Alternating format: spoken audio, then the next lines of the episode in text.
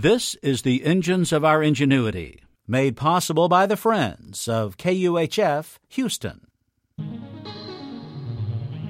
Today, a bone collection. The University of Houston presents this series about the machines that make our civilization run and the people whose ingenuity created them.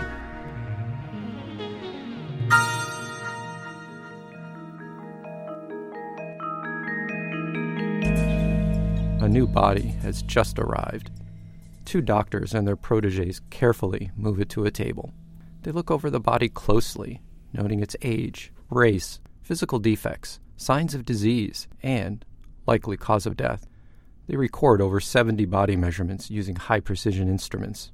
A thorough dissection follows. Then the team removes all 206 bones from the body and labels each one with a specimen ID number. They stow the set of bones in its own Army surplus ammo box for further inspection. Is this some morbid scene from a horror movie? Hardly. I just described the arrival of a new specimen for the Hamann Todd Osteological Collection. The two doctors were Carl Hamann and T. Wingate Todd. Carl Hamann came to the Western Reserve Medical School in Cleveland, Ohio in 1893. He wanted to create a teaching museum for anatomy there so he began collecting human and non human skeletons. He had gathered 100 full human skeletons when the school promoted him to dean. No longer able to commit his time to teaching and the collection, Hamann hired T. Wingate Todd to continue the work. Todd had prior experience cataloging specimens and a commanding executive style. This fit perfectly with developing Hamann's collection. Todd, however, expanded the use of the skeletons from mere teaching tools to subjects for research.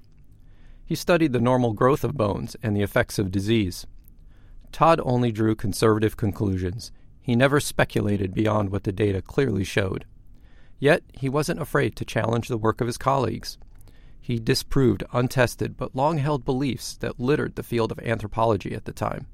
For instance, he debunked the myth that the skulls of African Americans had smaller brain cases than Caucasians.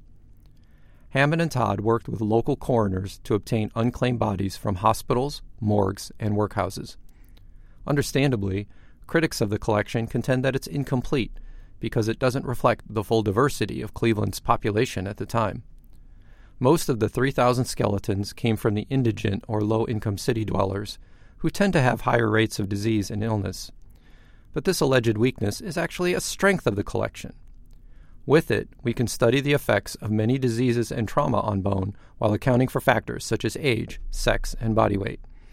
Medicine in the early 20th century saw the birth of new high tech devices such as the X ray machine, each one aimed at finding the lesion within. But this new precision came with a price. Doctors began focusing their diagnoses on smaller areas, thus losing sight of the rest of the body.